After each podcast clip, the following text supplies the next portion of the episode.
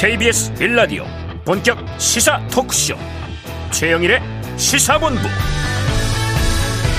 안녕하십니까? 최영일의 시사본부 시작합니다. 자 우리 사람이 사람의 됨됨이를 알아보는 기준은 과연 무엇일까요? 어, 언행이라고 하는 표현을 많이 씁니다. 말과 행동을 지켜보면서 바른 사람인가 아닌가 판단을 하는 거죠. 사실 중요한 것은 그 사람의 생각 가치관 신념 이러한 것들인데요 열 길 물속은 알아도 한 길 사람 속은 모르는 것이 사람이니까 말입니다. 자, 고대부터 정치인이 되려는 지도자는 수사학, 레토릭을 많이 학습했습니다. 수려한 표현, 탄탄한 논리, 이해력과 설득력, 토론의 기술. 자, 이러한 능력들은요, 현대 정치에서도 중요합니다. 커뮤니케이션의 중요성이 더 커졌기 때문이죠. 정치는 결국 메시지에서 출발합니다. 자, 과거에는 이 말만 번드르르 한 정치인들이 많아서 말의 성찬이라는 어, 이야기가 많이 돌았습니다. 하지만 행동은 부족해서 성과가 나지 않으면 이 화려한 약속이 독이 되어 돌아오는 경우들이 많았습니다. 자, 이제는 말의 성찬, 수려한 표현 정도조차 정치권에서 사라지는 것 같습니다. 나와 생각이 다르면 다 폐륜이고요. 꼰대고, 좁쌀이고, 아바타고, 같은 편, 저쪽 편, 자, 이렇게 노골적인 이야기들이 난무하는데 깜짝깜짝 놀랍니다. 자, 정치개혁은 생각과 말과 행동을 일관적으로 하고 담백하게 하는 것에서 시작해야 할 텐데요. 자, 그러려면 이게 사람을 바꿔야 하는 것인가 고민입니다. 총선 1년여 남았습니다. 최영일의 시사본부 출발합니다.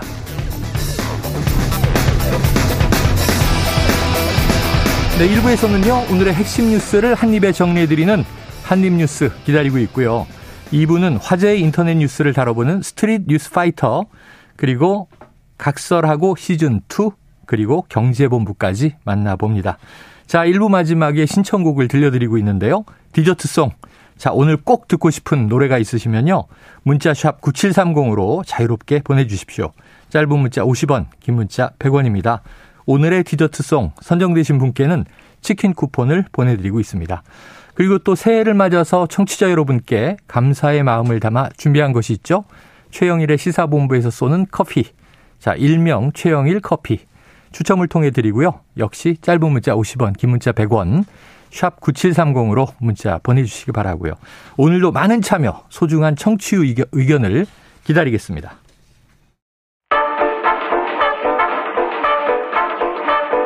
최영일의 시사본부 한입뉴스. 네, 한입 뉴스. 오늘은 헬마우스 임경빈 작가 그리고 박종호 오마이뉴스 기자와 입을 열어 보겠습니다. 두 분 어서 오세요. 안녕하세요. 아, 이건 또 뭡니까? 지난달 26일 연말에 북한 무인기가 서울 상공까지 침투하는 일이 있어서 소동이 벌어졌는데요. 자, 군 당국은 당시에 이 무인기가 용산 대통령실 인근 상공까지는 비행하지 않았다. 강력히 부인했어요. 네. 또 야당에서는 당시에 이제 의혹을 제기하기도 했습니다. 그런데 이 무인기가 실제로 비행 금지 구역에 진입했었다. 이 보도는 어떤 겁니까? 예, 그러니까 비행 금지 구역 어, 여기가 이제 일종의 대통령 경호 구역입니다. 네. 그러니까 국방부 청사를 중심으로 반경 3.7km에 달하는 구역인데 음. 뭐 대통령실 일대 서울시청, 뭐 중구, 남산, 서초구와 뭐 동작구 일부도 포함이 되죠. 네. 아, 그런데 여기가 이제 원래는 서울 종로구 청와대를 중심으로 설정돼 있었는데 음. 이 청와대에 나와서 용산으로 이전하면서 네. 구역이 이제 바뀐 상황인데요. 이 보도가 먼저 있었고 여기에 대해서 합참이 확인을 해줬습니다. 전비태세 검열실의 조사 결과 서울에 진입한 적 소형 무인기 한 대로 추정되는 항적이 비행 금지 구역의 북쪽 끝 일부를 지난 것으로 보인다. 음. 아, 이렇게 설명했는데요. 그러면서도 이 용산 집무실 안전에는 이상이 없다는 점을 분명히 밝힌다. 이렇게 설명을 했습니다. 네네. 그러니까 이 관련 내용이 이제 어제 윤석열 대통령에게 북한 무인기 대응책을 보고한 자리에서 아, 이게 보고됐을 거다. 예, 예. 이렇게 볼 수가 있는 상황인데. 네. 근데 취재진들이 오늘 합참 관계자에게 물어봤어요. 스치고 지나간 수준이라고 하는데 이게 어느 정도냐. 음. 그런데 계속해서 뭐 어, 끝에서 그러니까 스치고 간 거다. 뭐 이렇게만 얘기를 하더라고요. 네네.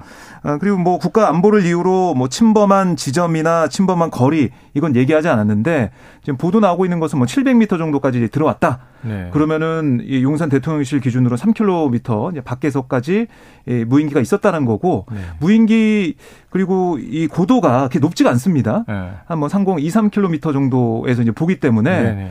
용산 대통령실 포함한 뭐 이 국방부 청사나 합참 청사까지 촬영됐을 가능성 이건 있는 거거든요. 네. 어, 그런데 이제 군에서는 경호 문제 뭐 심각한 그런 건 아니다라는 식으로 얘기하고 음. 있는데 과연 그렇게 그냥 넘어갈 수 있는 문제인 것이냐? 어, 왜 이걸 파악하지 못했냐? 뭐 셋대일 가능성, 여러 가지 가능성을 두고 있다가 무인기라는 것을 그 당시에는 파악하지 못했다는 게 군의 설명인데요. 네.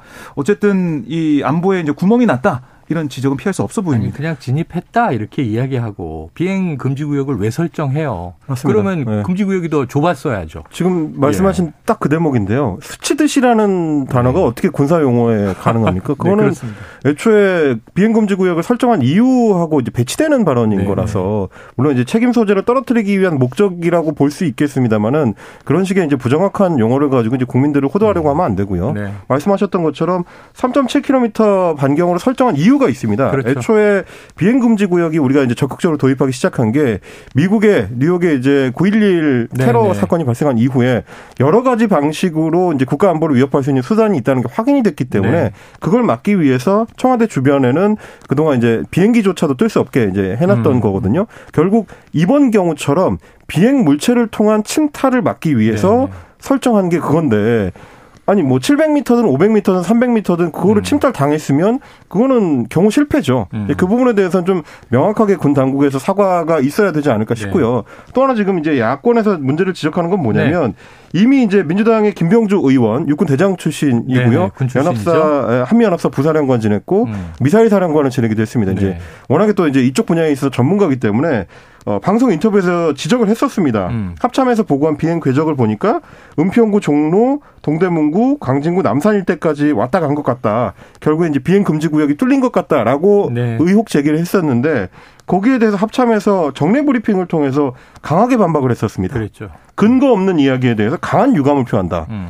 그러니까 국회의원이 이 부분에 있어 문제 제기를 했는데 어, 국방부에서 정례 브리핑으로 이렇게 반박할 정도면 유감 표명을 했어요. 확실하게 아니어야 되거든요. 그렇죠. 근데 결국 이제 돌아보니까 맞는 말이었다는 거지 네. 않습니까? 네. 그러면 결국 국회의원을 향해서 거짓된 반박을 한 셈이 되는 거라서 네. 이거는 좀 명확하게 할 필요가 있을 것 같고요.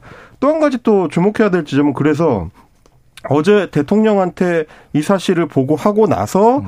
결국 대통령이 이제 강경한 발언들이 이어진 거 아니겠습니까? 네, 그렇죠. 9.19 군사합의에 대해서도 어, 다음에는 이제 파기까지를 검토하라라는 어, 발언이 나올 검토하라. 정도. 음. 그러면 이제 야권에서 제기하는 의혹은 이겁니다. 국방부에서 어, 말하자면 이제 안보 실패, 경계 실패에 대한 문제가 터질 터질 걸 미리 이제 예측을 하고 좀 더 세게 발언을 하게 된 거 아니냐. 네. 결국 대통령이 이제 우선 나서서 어, 수습하는 차원에서 먼저 이제 강한 네, 발언을 네. 쏟아낸 거 아니냐라는 의혹까지도 이제 민주당에서 가질 예. 수 있는 그러니까 국방부가 처음에 이제 대응을 잘못하니까 결국 이제 네. 대통령한테까지 이렇게 밀려오게 되는 거라는 걸 좀 이제 숙지를 할 필요가 있을 그래요? 것 같습니다. 우리 군이 모든 게 명확해야 되겠습니다. 스치듯이 이런 표현은요.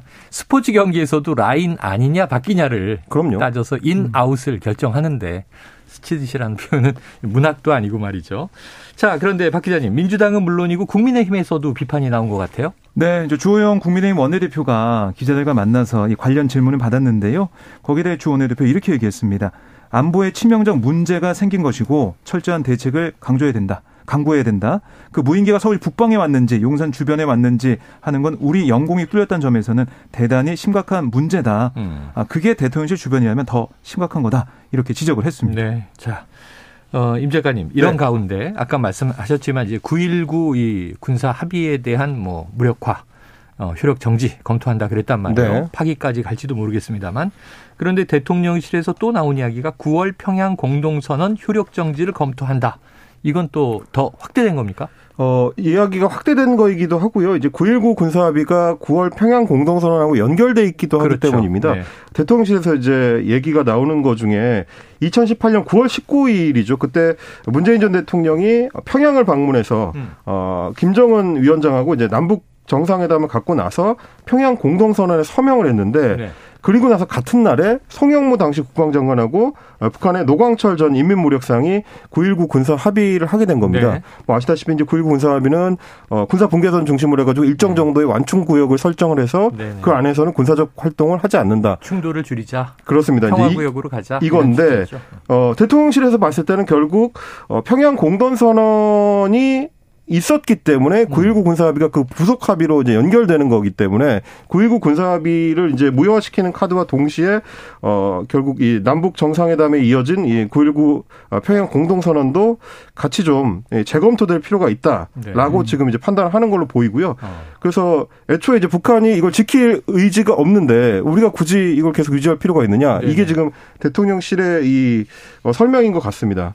다만 좀 우려가 되는 거는 네. 우리가 남북 간에 이루어지는 그 일종의 외교 활동. 왜냐면 네. 우리는 이제 뭐 북한을 이 정부를 인정하지 않기 때문에 이제 공식적인 외교 활동이라고 하기는 어렵지만 남북 정상 간에 이루어지는 일들에 대해서는 어 특수한 사정을 고려해서 어 일종의 이제 통치 행위로 간주해서 이제 존중하는 어 이게 일종의 전통 뭐 이런 것들이 이제 형성이 돼 있는데 그러다 보니까 70년대에 있었던 남북 그어저 어, 70년대면 7사 공동성명 그렇습니다. 시작이 7사 남북 공동성명부터 해서 뭐 91년에 어, 노태우 전 대통령 시절에 있었던 뭐 남북 기본 합의서라든지 네, 네. 어, 그리고 이제 뭐 김대중 전 대통령 시절에 있었던 6.15 남북 공동선언이라든지 네. 이런 것들도 어, 일정 부분은 소실되거나 목적이 실효된 항목들이 있어요. 네. 그럼에도 불구하고 그거를 굳이 가져와가지고 이거는 무효화하겠다라고 선언하지 않는 거는 그게 다 이제 통치행위로서 존중받기 때문이거든요. 네네. 네. 그리고 이제 그런 어떤 기존에 있었던 남북 공동 합의 사안들이 나중에 이루어지는 합의에 이제 기초가 되는 경우들이 많기 때문에 남겨두는 건데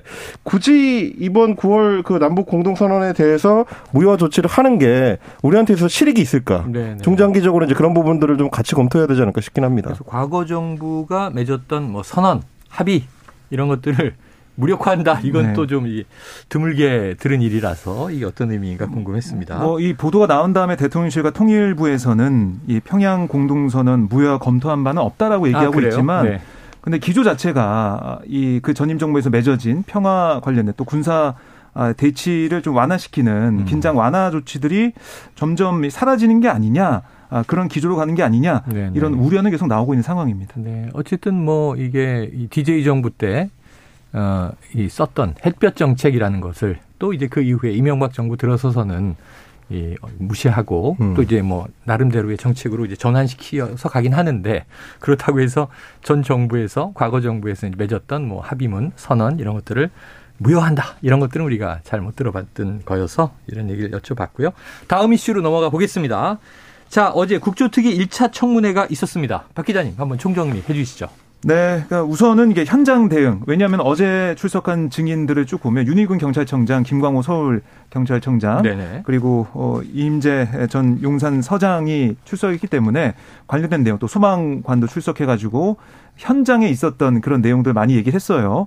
특히 여야가 한 목소리로 이임재 전 서장을 비롯한 경찰의 대응을 강하게 질타를 했습니다. 네.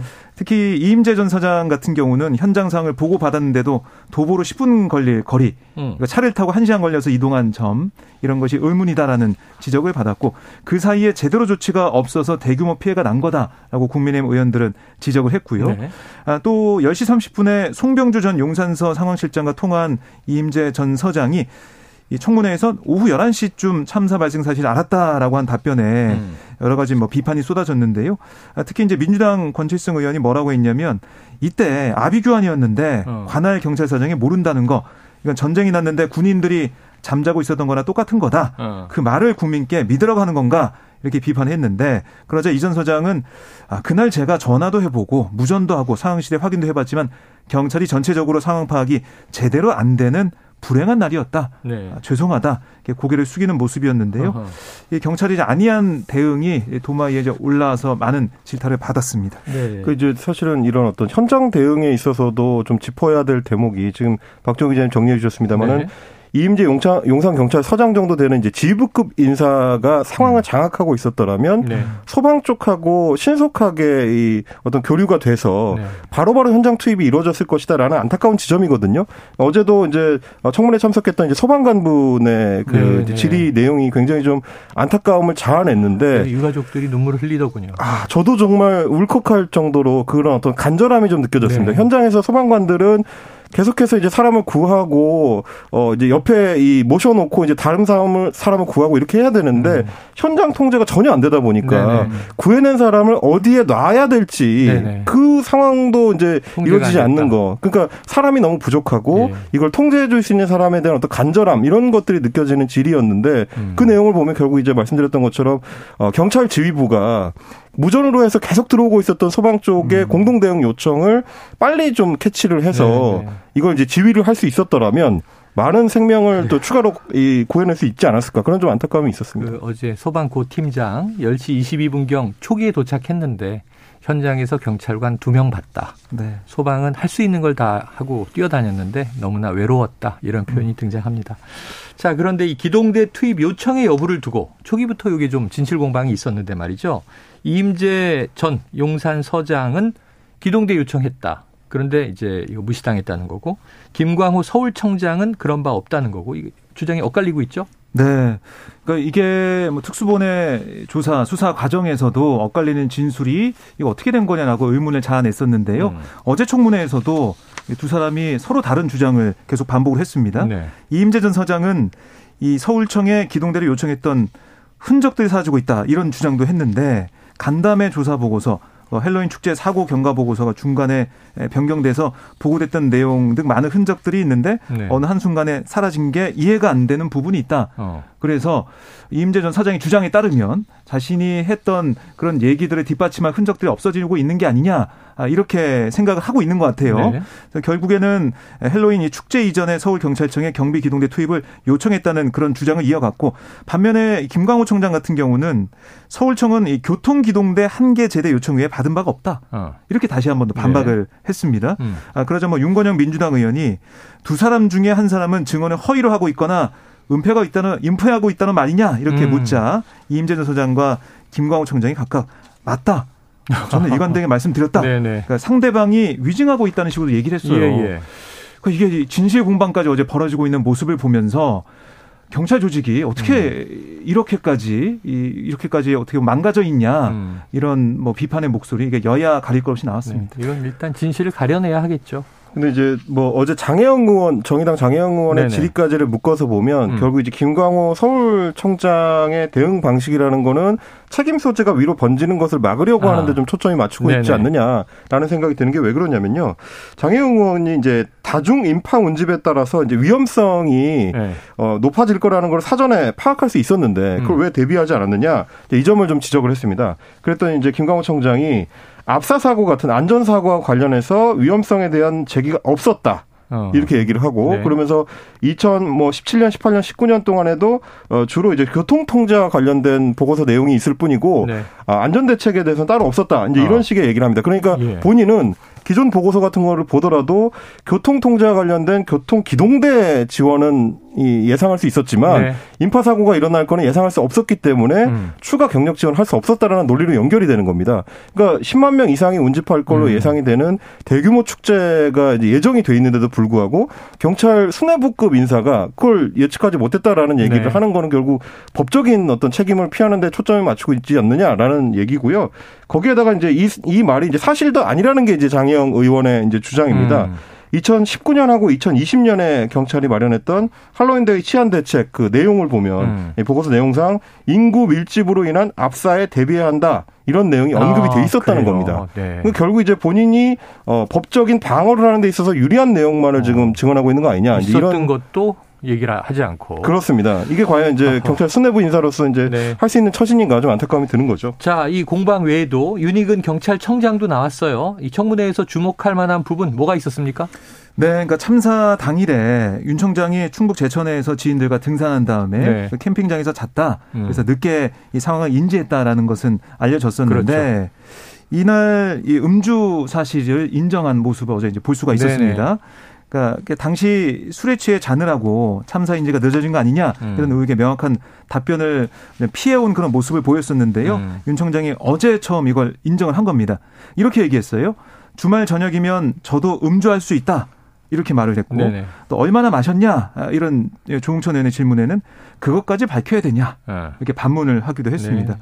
그리고 이제 경찰청이 있는 서울을 벗어난 기록을 경찰 내부 시스템에 입력하지 않았다는 의혹에 대해서도 시인을 했는데 음. 다만 윤 총장은 경찰청장의 관할은 서울이 아니라 전국이다. 네. 또 참사 당일이 토요일 휴일이었기 때문에 관내 출타 사실을 시스템에 입력할 필요가 없었다. 이렇게 해명을 했고 어, 조직 재정비를 위해 지금이라도 물러난 용의가 있냐 이런 야당 의원들의 질의에 윤 청장은 취지를 충분히 고민하겠다 이렇게만 답변하면서 네. 어, 자신의 뭐 거취에 대해서는 얘기를 하지 않았습니다. 아, 그러다 보니까 이런 질의응답을 지켜보고 있던 유족들에게 좀 항의를 받는 어. 이런 사실 이런 참사 이걸 모르고 있었다는 게 말이 되느냐 이런 항의를 받기도 하는 모습 볼수 있었습니다. 이게 예. 이게 윤희근 청장은 마찬가지입니다. 김광호 청장처럼 음. 지금 어떤 법적인 책임 소재를 벗어나는 데 있어서만 답변에 초점을 맞추고 있는데 네.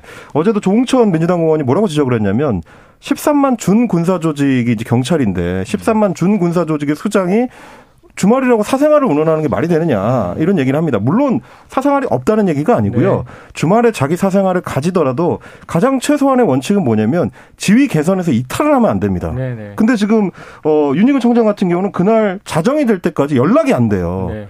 경찰청장이 비상 상황이 언제든지 발생할 수 있다는 거를 인식하고 있어야 음. 되는 게 너무 당연한데 그날 11시부터 시작해 가지고 계속 그 관련된 보고들을 못 받고 음. 12시 넘어서 자정이 넘어 서야 네네. 처음으로 통화가 되거든요. 예. 그러니까 경찰청장이 뭐 술 한잔 할 수 있고 뭐 자기 생활을 즐길 수도 있습니다만 그럼에도 네. 불구하고 언제든 일어날 수 있는 그렇죠. 비상 상황에 대비해서 지휘 계통 안에 자기가 있어야죠. 이걸 음. 인지하지 못한다는 거는 경찰청장으로서의 어떤 임무 수행에 있어서 실패한 거 아니냐 이런 지적을 받을 알겠습니다. 수밖에 없는 겁니다. 자, 또 뭐 청문 위원 이제 의원이 청문회 도중에 자리를 비웠던 일도 있었고요.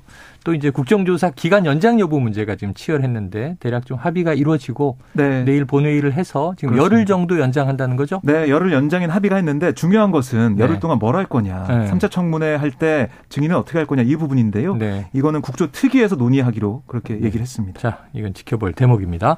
자, 지금 12시 42분을 향해 가고 있는데요. 점심시간 교통 상황 알아보고 이어가도록 하겠습니다. 교통정보센터의 이승미 리포터 나와주세요.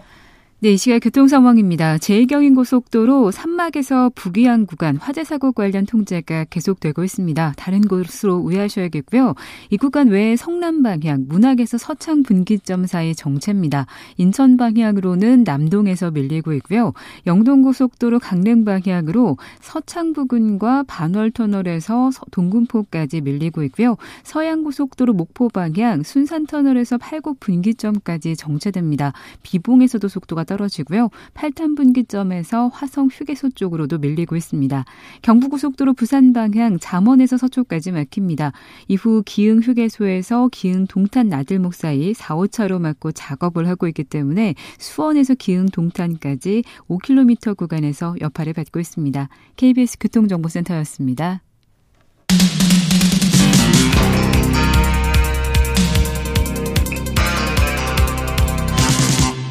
최영일의 시사본부. 네, 다음 이슈 국민의힘 전당대회 이야기입니다. 이제 뭐 이 두 달여 두 달하고 며칠 남지도 않았어요, 사실상. 그런데 이제 이 친윤 핵심으로 꼽혀온 권성동 의원 어, 불출마를 선언했어요? 네, 오늘 오전에 국회에서 기자회견 열었습니다. 네. 그래서 기자회견 열린다고 할 때 기자들이 아, 오늘 출마 선언 하나 보다라는 생각을 했었는데요. 네. 불출마 선언을 했고요. 네. 어, 주어진 자리에서 최선을 다하겠다 이렇게 얘기를 했는데 윤석열 정부의 성공과 총선 승리를 위해서 어떤 역할을 할 것인지 깊은 고민을 해 왔는데 음.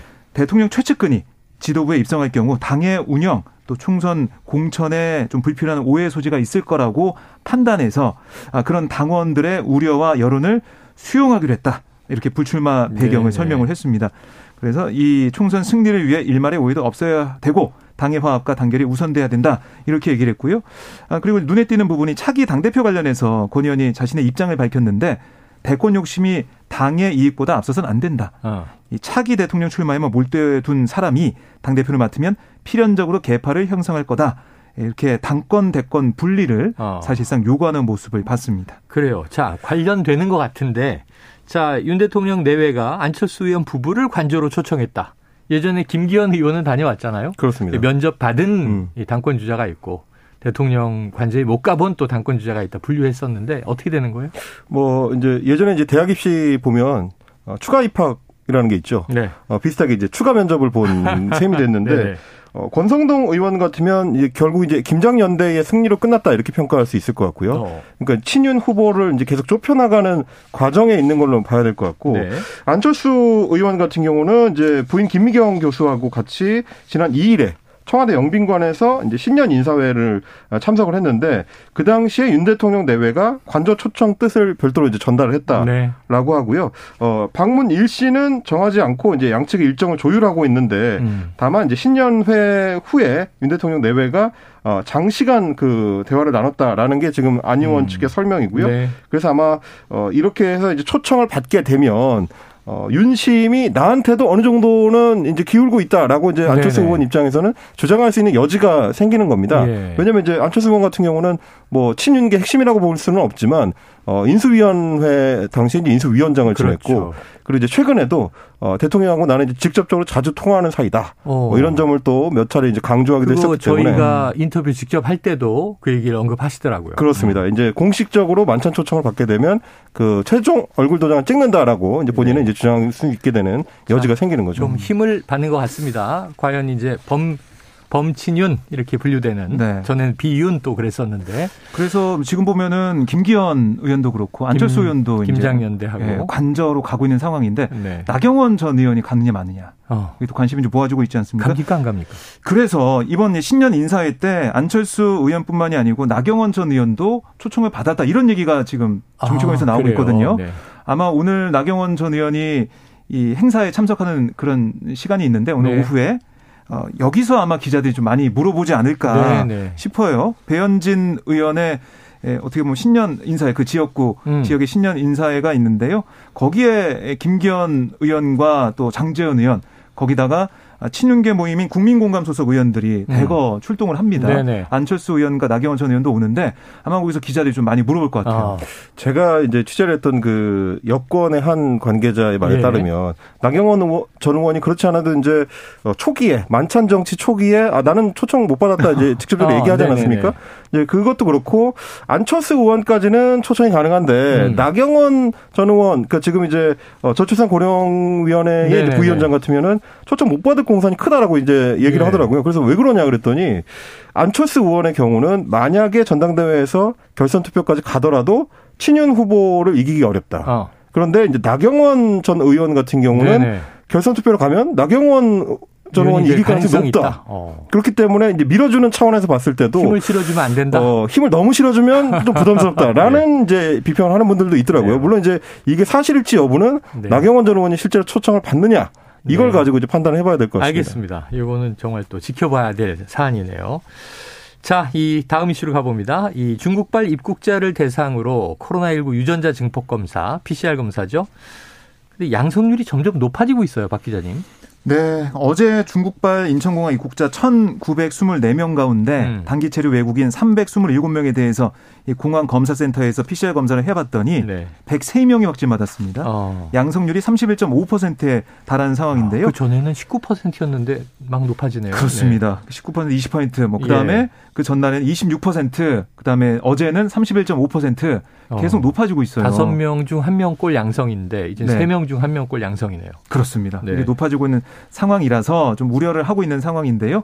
아, 그런데 이제 당국 얘기를 들어보면 오늘부터는 중국과 입국자에 대해서 입국 전 코로나19 음성 증명서 제출을 의무화했기 때문에 도착 이후 확진되는 사람 좀 줄어들 거다 이렇게 네. 예상을 하고 있는데 음. 지금 중국 상황이 워낙에 심각하다 보니까 네네. 확진자가 계속 늘어날 수도 있다 이런 얘기까지 나오고 예. 있습니다. 그래요. 자 그런데 지금 중국에서 인천공항으로 입국한, 입국한 뒤에 격리 판정을 받았는데 지금 도주한 40대 중국인이 있어요. 어떻게 됐습니까? 어제 이제 중대본에서 발표를 했는데요. 중국이 이제 A 씨, 그러니까 41세, 40대라고 하는데 어 지난 3일 오후 10시 7분쯤에 예, 코로나19 확진 판정을 받은 받고 나서 네. 어, 인천 그 중구의 이제 한 호텔 인근에서 음. 원래 이제 호텔의 격리 조치를 일주일 예, 동안 예. 하게 되는데요. 이 격리를 거부하고 몰래 이제 달아났습니다. 네. 이제 CCTV에 이제 달아나는 장면이 이제 포착이 되기도 네, 네 했더라고요. 네.